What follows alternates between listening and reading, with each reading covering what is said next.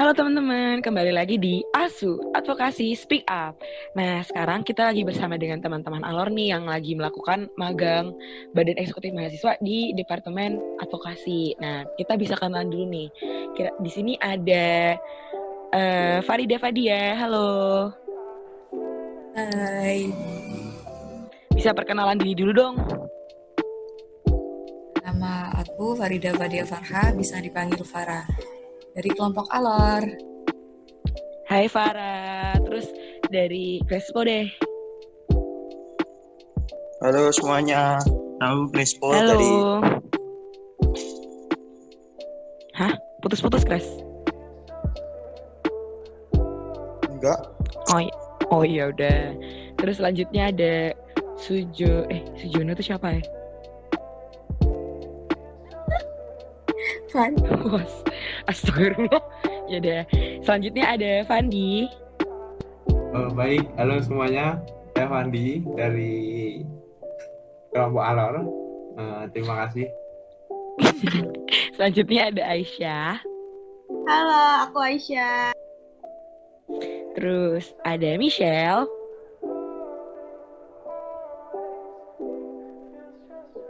Michelle. Acel. Oh mungkin lagi pergi ya. Halo, Oh, itu dia. Halo, Michelle. perkenalkan, Nama aku Michelle. Tadi lupa di unmute, sorry. Terus ada Putri Hai guys, aku Putri. dan ada Hai. Elisha. Halo, aku Ratna.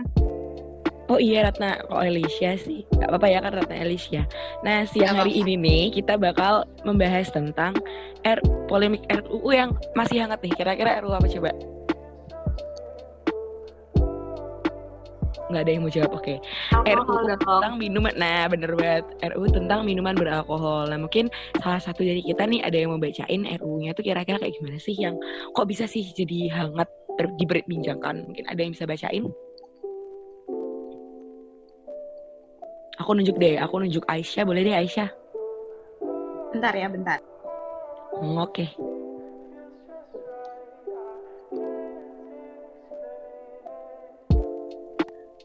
Eh, untuk RUU minuman beralkohol itu ada beberapa pasal.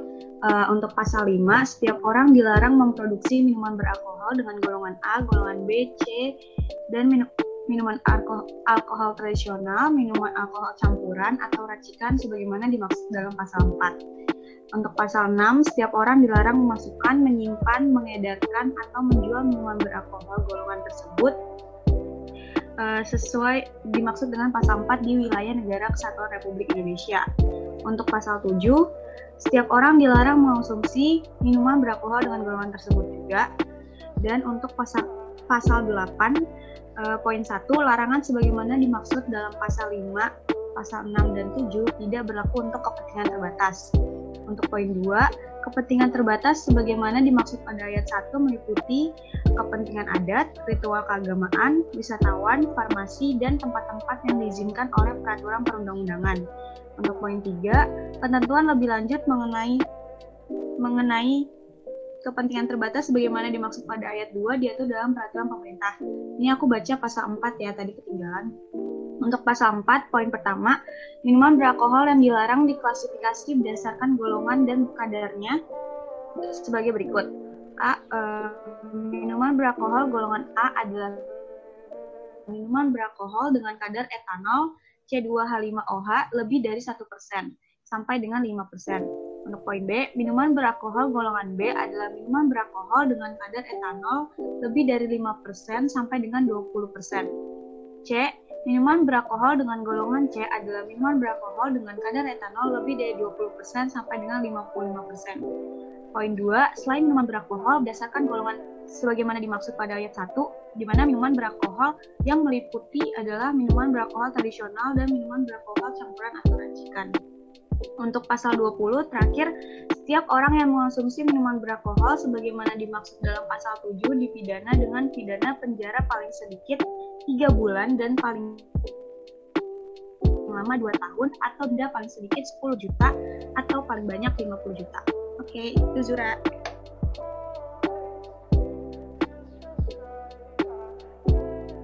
Oke, terima kasih dari Aisyah yang udah, udah menyampaikan RUU yang sedang jadi perbincangan nih akhir-akhir ini.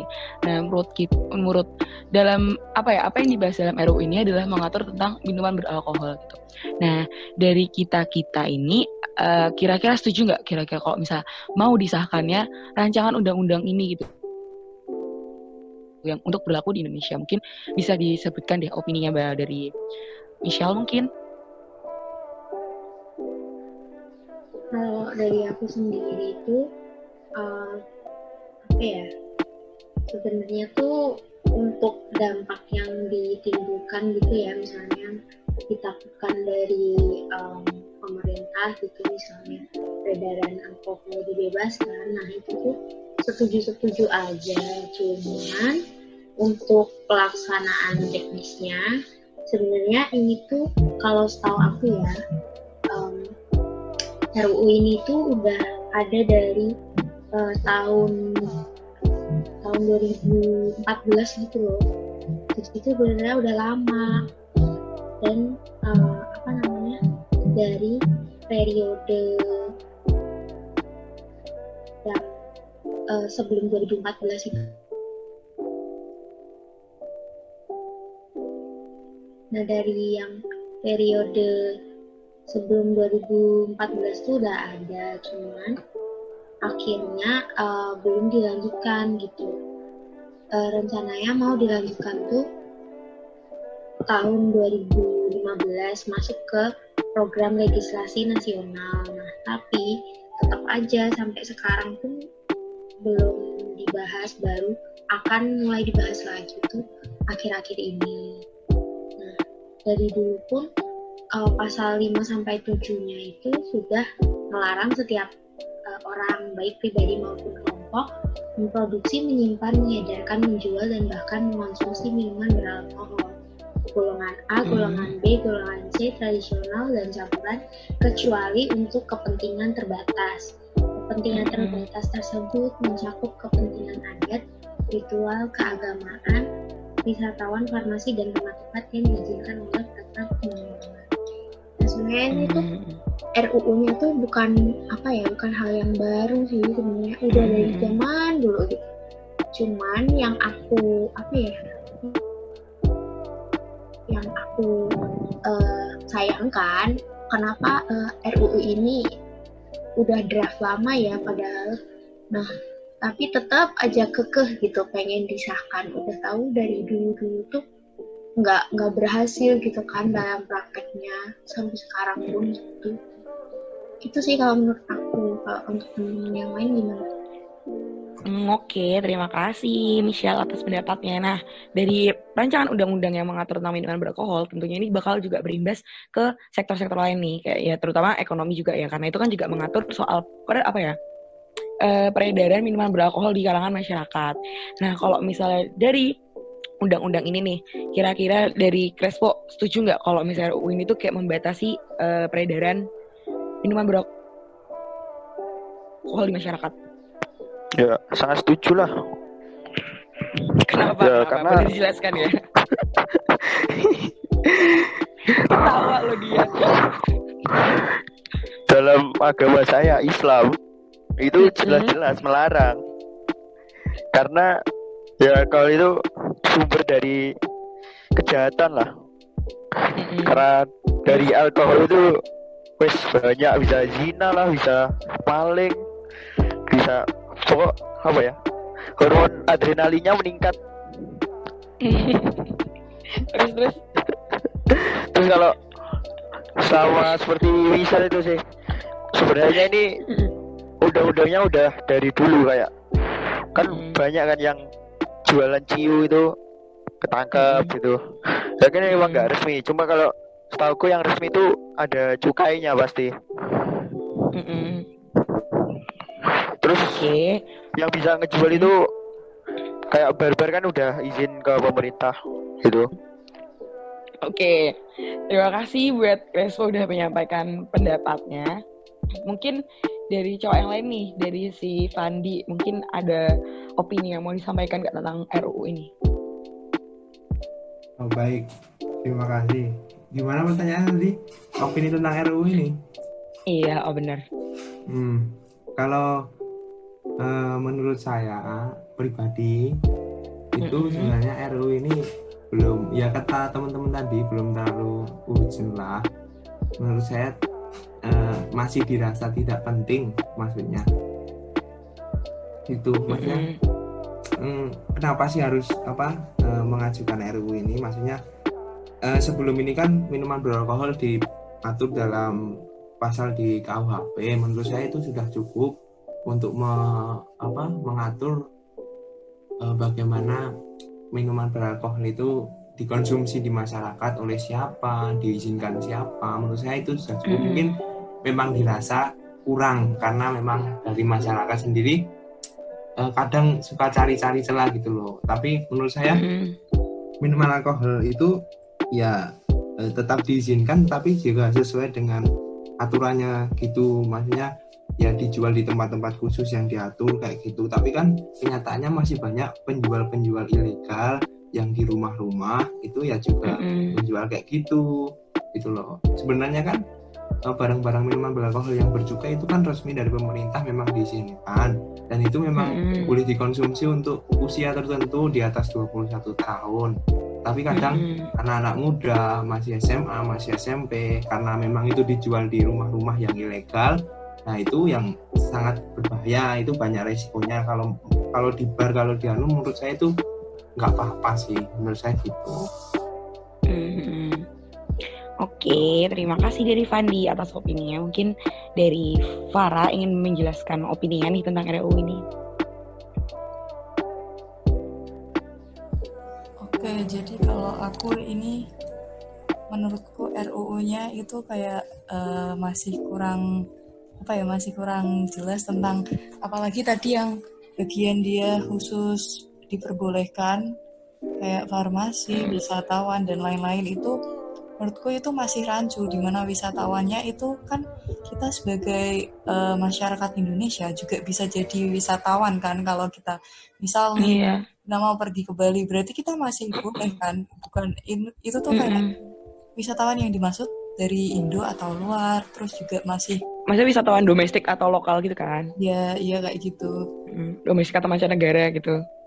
Terus menurutku ini tuh kayak pengalihan aja dari RUU PKS kayak dia buat apa ya dia emang dialihin isu iya aku tahu. PKS. Kayak iya suatu, suatu pengalihan isu gitu kan. Nah, terus juga eh, mending tuh ini tuh lebih mengatur tentang apa ya?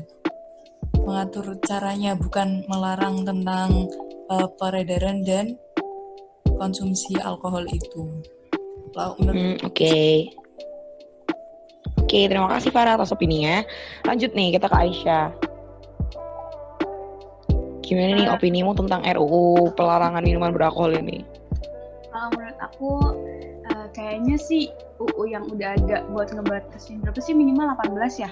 Eh nggak tahu deh aku nggak tahu berapa sih? Ada kan pasti umur- 21, 21. Ah, 21 Nah ya 21 tahun kayak itu larangan untuk minum. Eh udah boleh minum menurutku udah cukup sih. Kayak nggak perlu ada lagi larangan tambahan kayak di RUU ini. Terus kayak eh, apalagi kayak melarang untuk memproduksi. Terus ntar kan gimana pabrik-pabriknya? Terus nambah pengangguran juga kan.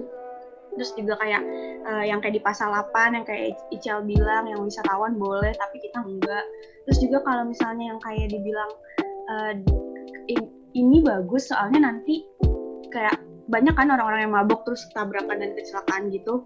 Tapi menurutku seharusnya mereka-mereka yang minum itu udah kayak bertanggung jawab gitu loh sama diri mereka sendiri.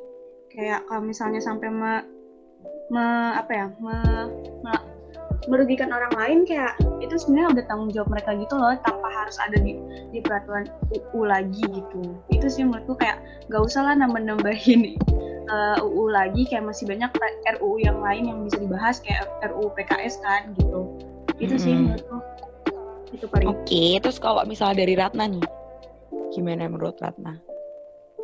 Em, tanggapanku ya buat RU itu sebenarnya ada positif negatifnya lah ya. Kalau eh, aku udah banyak dengar ya juga dari teman-teman juga.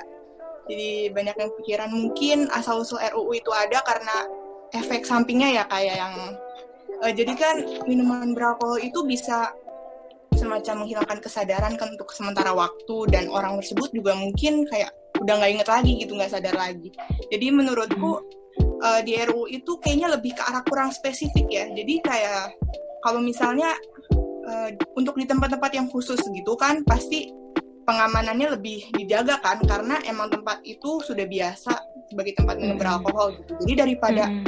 um, satu peraturan itu untuk satu Indonesia gitu, mending hanya gimana ya kayak uh, minuman beralkohol itu hanya boleh diminum di tempat-tempat tertentu itu aja gitu. Karena takutnya untuk tempat-tempat yang lain kayak keamanannya jadi kurang terjaga gitu. Kayak hmm.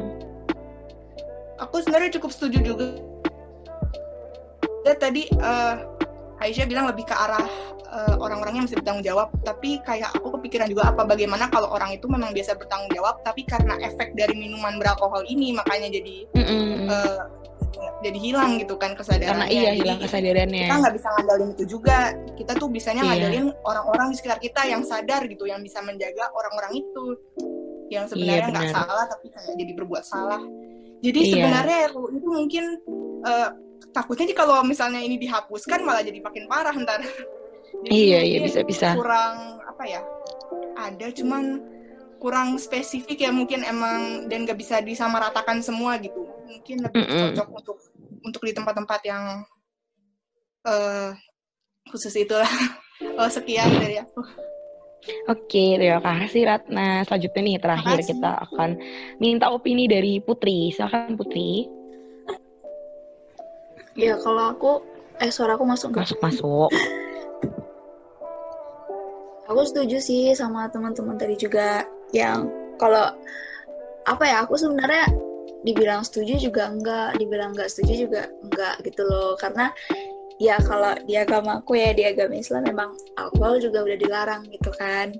Jadi ya mungkin uh, fungsinya juga ada undang-undang itu buat uh, biar masyarakat itu nggak keluar batas gitu loh gitu kan. Mm -hmm. terus uh, tapi undang-undang ini kayak nggak efisien gitu penerapannya. Karena itu kan tadi juga udah undangnya juga sebelumnya udah ada tapi nggak uh, dalam penerapannya masyarakat juga nggak terlalu aware gitu apa kan. namanya?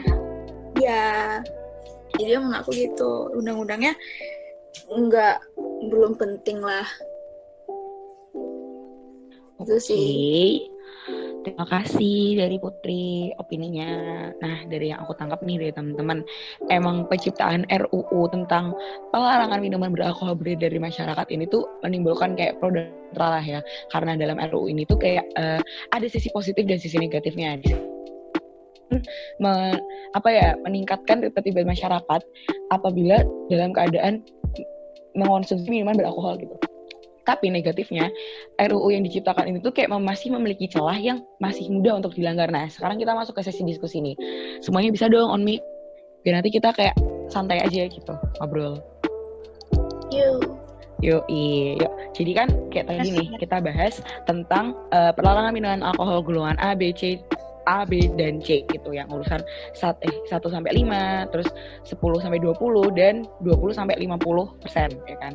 Nah, menurut aku pelarangannya itu tuh kayak oh ya udahlah masuk gitulah pelarangannya karena emang di mana minuman beralkohol itu tuh pasti kayak pasti ada sisi negatif gitu dari minuman beralkohol dan sisi yeah. negatifnya itu tuh nggak cuma buat diri sendiri dan orang-orang sekitar pun juga gitu loh. Jadi nggak cuma bertanggung jawab atas diri kita sendiri tapi juga bertanggung jawab atas diri kita, eh, diri orang lain juga. Nah, mungkin yang dimaksudkan pelarangan apa ya pelarangan peredaran peredarannya itu dikhususkan tadi kayak wisatawan kan. Di wisatawan tuh kayak ada tempat khusus seperti yang kayak bar terus kayak apa yang namanya pub yang menyediakan minuman beralkohol terus apa yang adat karena itu kan kayak gimana ya kayak udah dalam suatu gitu loh suatu kegiatan khusus yang ada kan minuman beralkohol itu mengonsumsi minuman beralkohol. Tapi kalau misalnya kayak rumah-rumah tiap malam minum apa kayak gitu, aku juga masuk-masuk aja sih RUU itu diciptakan gitu kan. Tapi kayak masih banyak kejanggalan gitu nah. Kalau misalnya dari kalian gimana? Kalau dari aku sendiri ya, um, selain dari yang pengkhususan tadi itu tuh uh, kita balik lagi deh ke zaman-zaman sebelumnya dari 2015 itu mungkin kan memang sudah diterapin juga kan dalam Mm -mm. uh, peredaran minuman beralkohol tadi katanya Fandi juga itu tuh udah di tempat-tempat khusus gitu loh kayak di uh, kayak di minimarket gitu kan terus udah ada Mm-mm. ketentuannya juga nah tapi memang ya dari masyarakat Indonesia sendiri gitu loh memang belum mengindahkan. Padahal sudah ter- tertera jelas gitu loh peraturannya. Itu tuh hanya untuk orang-orang yang sudah berumur 21 tahun ke atas. Nah apa jadi kayak menurutku tuh un- peraturan kalau dibuat tapi nggak diindahkan ya sama aja gitu kan. Mau sampai kapan pun kalau emang dari kita yang sendiri nggak eh, apa nggak aware terus juga ya masih dilakuin ya gitu tuh sebenarnya tuh nggak terlalu penting. Jadi untuk uh, pengesahan undang-undang ini tuh jadi kayak kurang efektif juga gitu Nah terus nih dalam RUU ini tuh kayak banyak keambiguan gitulah ya. Nah kayak istilahnya tuh di dalam RUU ini tuh kayak lebih menyalahkan dalam konteks alkoholnya, bukan ke terhadap sikap-sikap kita yang memilih untuk mengonsumsi minuman beralkohol itu. Nah kalau dari kalian gimana nih? Kalian kira-kira kayak aneh nggak sih RUU ini tuh kayak lebih menyalahkan alkohol gitu daripada perbuatan-perbuatan yang kayak disebabkan oleh alkohol. Mungkin ada yang mau beropini? Iya, iya. Makanya kayak seharusnya tuh bukan minumannya yang di kayak di, dilarang gitu loh, Zur. Kayak menurutku Mm-mm. ya kurang penting lah ini apa sih kayak nggak nggak terlalu penting gitu lah peraturannya kayak masih banyak peraturan-peraturan lain yang bisa dibahas gitu sih. Kayak misalnya nih, kalau semisal emang pemerintah ingin menciptakan suatu ketertiban dengan melarang adanya minuman beralkohol yang dikonsumsi secara bebas, maksudku kayak pemerintah tuh bisa gitu loh, me- memperketat peraturan lain yang tidak apa ya, kayak lebih spesifik gitu loh. Karena gimana ya, misalnya nih, pemerintah itu pengen kayak apa ya, lebih menegaskan tentang seber- seberapa bahaya sih kita tuh mengonsumsi alkohol itu tuh dampaknya tuh apa sih terhadap lingkungan gitu kan terhadap diri kita juga dan terhadap orang lain kita tuh bisa aja kayak misal peraturan eh, berlalu lintas nih misal kita dilarang berkendara dalam keadaan mabuk gitu pengaruh alkohol. Nah bisa aja orang-orang yang dia apa ya orang-orang yang kayak gitu tuh dihukum lebih berat gitu loh daripada orang yang kecelakaan tanpa mengonsumsi apa di dalam pengaruh alkohol kayak misalnya udah tahu mereka minum alkohol udah ada larangannya membawa kendaraan tapi kenapa masih berkendara itu bisa terkena pasal pelapis loh. Tapi kenapa yang dipermasalahkan itu tuh malah minumannya gitu peredarannya gitu. Padahal kalau misalnya peredarannya pun udah dibatasi tapi mereka tetap apa ya peraturan udah dibatasi mereka tetap ya mengikuti aturan dalam penyebarannya penyebaran kayak bisa beli alkoholnya dia udah plus 21 tahun dia juga belinya di apa di bar-bar yang udah punya izin terus dia juga apa ya em, mengantongi izin lah buat minum minuman beralkohol yang udah ada izinnya itu juga. Tapi kalau misalnya dalam penerapannya nih, misalnya dia udah beli itu tuh dalam dalam apa ya, mengikuti aturan yang berlaku, tapi begitu dia keluar dari suatu tempat itu dia tidak melakukan peraturan yang udah berlaku. Ya tetap bawa mobil dalam keadaan mabuk lah, ya ngebut lah, nggak pakai seatbelt lah, atau gimana lah. Itu kayak menurutku konteksnya tuh kurang menjurus gitu loh peraturannya. Mungkin ada yang mau kita diskusi aja deh, jangan aku kayak ngomong sendiri, kayak tadi aja cuy. Mungkin kayak lebih diefektifkan peraturan-peraturan lain yang kayak ada pasal kalau pasal orang yang nabrak itu tuh pasal 3 311 poin 1 gitu kan. Itu pa- pidana paling lama satu tahun dan denda cuma 3 juta. Kayak lu nabrak orang terus kayak cuma segitu dendanya dan penjara cuma satu tahun. Koreksi kalau salah ya. Jadi kayak menurutku Iya. mendingan peraturan yang ada tuh yang ada sekarang nih kayak kayak eh, apa sih denda dan penjara berapa tahunnya itu lebih diefektifkan aja gitu loh. Daripada menambah pasal-pasal baru gitu. Iya, karena menurutku percuma gitu loh kalau misalnya pasal baru tapi kayak penerapannya tidak ditegaskan tuh kayak ya udah nggak ada rasa jeda dari seorang seseorang yang melakukan itu dan nggak ada efek lain bagi orang lain. Kayak misalnya cuma kayak gitu doang nggak masalah sih satu tahun doang cuma denda satu juta doang nggak masalah gitu. Jadi orang tuh kayak tidak mengindahkan peraturan yang sudah berlaku gitu loh. Jadi menurutku kayak esensinya tuh kurang gitu kalau dari kalian gimana nih? Kayak merasa aku hukum di Indonesia itu ada memang ada gitu yang mengatur cuman beberapa itu agak kurang adil gitu loh ininya porsinya paham nggak sih? Kayak misalnya apa eh, kadang tuh mencuri lebih berat itu malah dianya dividennya tuh kurang gitu kan. Mm-mm. Nah, kayak gitu, gitu tuh harusnya lebih difokuskan lagi daripada menambah UU baru gitu. Terus yang tadi kayak Farah bilang nih, ini tuh kayak suatu eh, pengalihan isu dari sesuatu hal yang kayak lebih urgent gitu. Menurut Farah nih, bisa dijelasin kayak gimana sih maksudnya pengalihan isu tuh kayak gimana sih? Kayak misalnya banyak loh kayak undang-undang yang lebih penting kita kaji, lebih penting kita sahkan, lebih penting kita perjuangkan daripada kayak RU yang draft lama tapi malah kita up lagi dan menjadi suatu perbincangan hangat kayak gitu. Silakan Far bisa dijelaskan. Eh, kalau menurutku yang pengalihan isu tadi kan eh, ini kan kita lagi gencar-gencarnya yang kemarin-kemarin tentang RUU apa prakerja itu terus juga RUU PKS di mana kita yang RUU tentang prakerja itu kan ada maksudnya kita udah sampai turun ke jalan dan tetap disahin gitu kan. Terus tiba-tiba tentang RUU PKS terus ini tiba-tiba lagi tentang RUU alkohol ini. Jadi menurutku kayak dialihin isu dari yang tadi-tadi. Kayak lebih buat apa ya menutup mm, menutup orang-orang biar oh ini tuh udah selesai yang masalah-masalah kemarin. Terus ini ada masalah baru jadi kayak gitu aja. Dan padahal itu nggak terlalu penting untuk dibahas saat ini gitu loh. Kayak sama kayak eh, teman-teman yang lain emang belum pen- belum eh, malah belum sangat penting buat dibahas. Kayak gitu. Mm. menurutku itu cuma virus isu. Soalnya kan udah dari lama RUU tentang ini dibahas. Maksudnya tuh dari 2000 berapa tadi yang dibilangin? Michelle atau Aisyah tadi?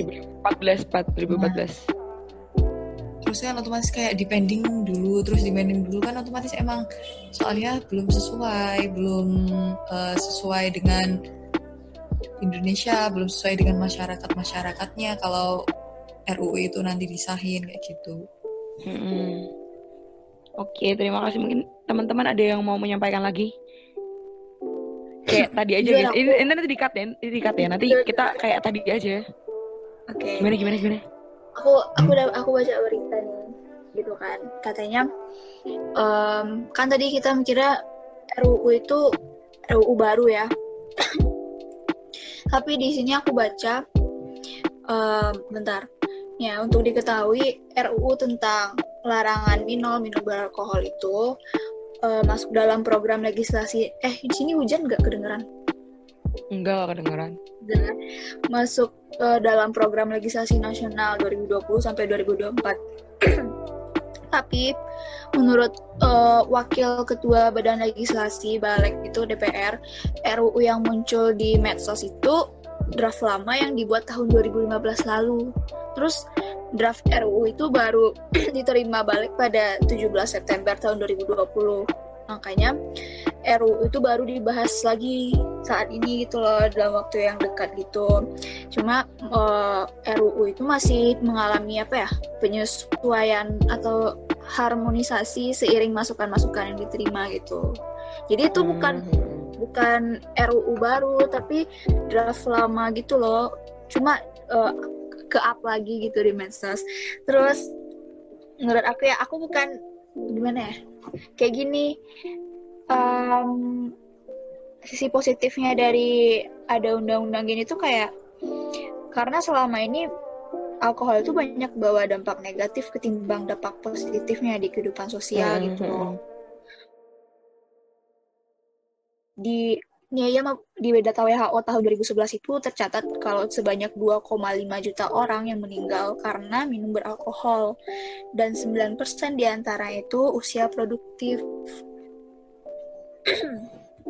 gitu loh guys. Jadi em, apa ya? Emang kalau menurut aku undang-undangnya itu ada bagus positifnya juga gitu karena Mm-mm. orang-orang minum alkohol tuh kayak nggak di nggak direm gitu loh. Iya, Kalau gas ya udah gas gas lah gitu. Mm-mm. Berarti kan yang lebih diatur kan dalam dampak dia dalam pengaruh Alkohol. alkohol, kan. Bukan kayak Ah. permasalahannya tuh bukan di alkoholnya gitu loh. Kayak tadi deh aku jelasin aja kayak misalnya kayak aku balik lagi ya kayak kamu tuh melarang adanya api melarang ada orang menyalakan api karena api itu menyebabkan kebakaran gitu loh kayak yang tadi aku bilang kan. Kayak di sini tuh apa, apa kamu melarang adanya alkohol itu biar ka- kamu gara-gara kamu tuh takut ada hal-hal kayak gitu tuh jadi padahal kalau misal kamu adanya beralkohol tapi tetap dikawal tetap dikasih kayak uh, apa ya dikasih suatu apa ya aturan yang bener-bener itu tuh mengatur itu tuh kayak bakal dikit banget jarang gitu loh orang-orang kayak ya nggak dikit sih mungkin seenggaknya tuh turun lah angkanya tentang kayak apa ya negatif-negatif apa negatif-negatif akibat pengaruh alkohol gitu kayak mungkin kecelakaan, pemerkosaan, pembunuhan dan lain-lain kayak gitu loh. Tapi apa ya yang disayangkan tuh karena udah ada dan kita juga tidak bisa menghentikan tapi itu juga nggak mau dikawal juga nggak mau diatur nggak mau di apa ya nggak mau dikekang gitu loh. Paham nggak? Paham paham. Paham, Bang. kalau kalau misalnya dari kalian ada yang pengen nyampein sesuatu nggak? Mungkin mungkin aku mau nyampein sesuatu. oh boleh boleh boleh. Silakan Tapi Pandi tapi mungkin eh, agak di luar undang-undang ini ya. hmm, hmm, oke okay, okay. Nah, nah, menurutku eh, sebenarnya anu apa namanya ya balik lagi yang seperti katakan teman-teman tadi eh, bijaksananya orang-orang aja maksudnya dalam mengkonsumsi itu gitu loh. Jadi bukan menyalahkan kayak tadi kata juga menyalahkan bendanya maksudnya alkoholnya tetapi yang lebih diatur itu apa namanya dalam hal mengkonsumsinya jadi kalau aku kalau menurutku pribadi alkohol itu sama halnya dengan narkotika dan juga rokok yang jelas-jelas Mm-mm. apa namanya itu sebenarnya manfaatnya itu ada diciptakan orang menciptakan itu itu manfaatnya ada tetapi kadang Mm-mm. orang Indonesia itu unik-unik dan suka apa literatur membaca literatur apa pun itu kadang dia tidak eh, memperhatikan jadi eh, ya itu yang terjadi. Maksudnya misal contoh rokok lah. Rokok itu di eh, daerah pegunungan masyarakat di pegunungan anak-anak di bawah umur pun itu juga merokok itu tujuannya buat Mm-mm. menghangatkan diri. Menghangatkan, memang ya. rokok itu tujuan menghangatkan diri. Di luar dan negeri alkohol pun juga menghangatkan diri katanya. Ya makanya di luar negeri pun orang-orang itu rokok susah cari ma- mahal karena emang di sana terbatas dan juga hanya untuk musim dingin. Tapi beda dengan orang Indonesia habis makan merokok. Gabut merokok. Nah kayak gitu. Alkohol pun juga. Alkohol pun kan manfaatnya sebenarnya kalau kita konsumsi secara maksudnya sesuai prosedur itu bisa meningkatkan imun kita bisa maksudnya banyak manfaat bagi kita gitu loh. Maksudnya tapi orang Indonesia itu ya gitu lucu. Pengennya mabuk padahal minum kayak gitu itu nggak usah mabuk nggak apa-apa Iya, mabuk, kayak galau banyak. mabuk, Hmm. Ma- galau Gitu mabuk, terus. sakit hati mabuk Nah. gitu. nah enggak nggak pas bener, gitu loh waktunya padahal minuman Mm-mm. beralkohol itu juga termasuk obat itu loh Mm-mm. ya kayak narkotika juga narkotika itu sebenarnya Iya. obat tapi Iya, benar. disalahgunakan orang Indonesia narkotika aduh aku mumet ganja sih ngelim sih DRL nah kayak gitu yang itu yang harus dirubah sebenarnya Mm-mm. alat-alat benda-benda itu diciptakan nggak salah ya yang salah Mm-mm. kita sendiri dalam cara kita mengkonsumsi sesuai aturan atau tidak nah, itu uniknya Mm-mm. orang-orang Indonesia menurutku gitu makanya eh, DPR pun dalam menciptakan undang-undang peraturan-peraturan pemerintah juga itu kadang sulit kayak gitu memang dari kita hanya saya eh, saya pribadi mengakui dari akunya ding dari eh, kami bukan kita nanti kan yang lain kan belum tentu Pak. kami itu gitu Nah, itu menurutku tambahannya Terima kasih dari Fandi. Ini kayak bener-bener wah banget ya dari Fandi. Bisa nih dimasukin sebagai penutup. Setuju, setuju. setuju, setuju. Aku setuju banget nih sama Fandi. Mungkin Mi- Michelle ada yang mau ditambahin nggak? Ya gitu, kan aku udah bilang kan dari awal tuh, ya memang ini tuh sebenarnya human error gitu loh. Jadi kalau untuk pemerintah menambah peraturan lagi, padahal dari SDM-nya aja belum benar, dari pemikiran atau mindsetnya dari kita juga belum benar gitu, ya tetap aja sebenarnya undang-undang nggak penting tambahan itu tuh ya nggak nggak terlaksana gitu loh. Itu sih yang dari aku kalau untuk tambahannya Fandi juga setuju kok aku sama Fandi setuju Mantap. Nah, mungkin itu saja di podcast ASU episode kali ini. Mungkin ada apabila ada salah kata dari kami, mohon maaf. Kami dari kelompok Alor izin pamit undur diri. Sampai jumpa. Dadah. Dadah. Dadah, terima kasih.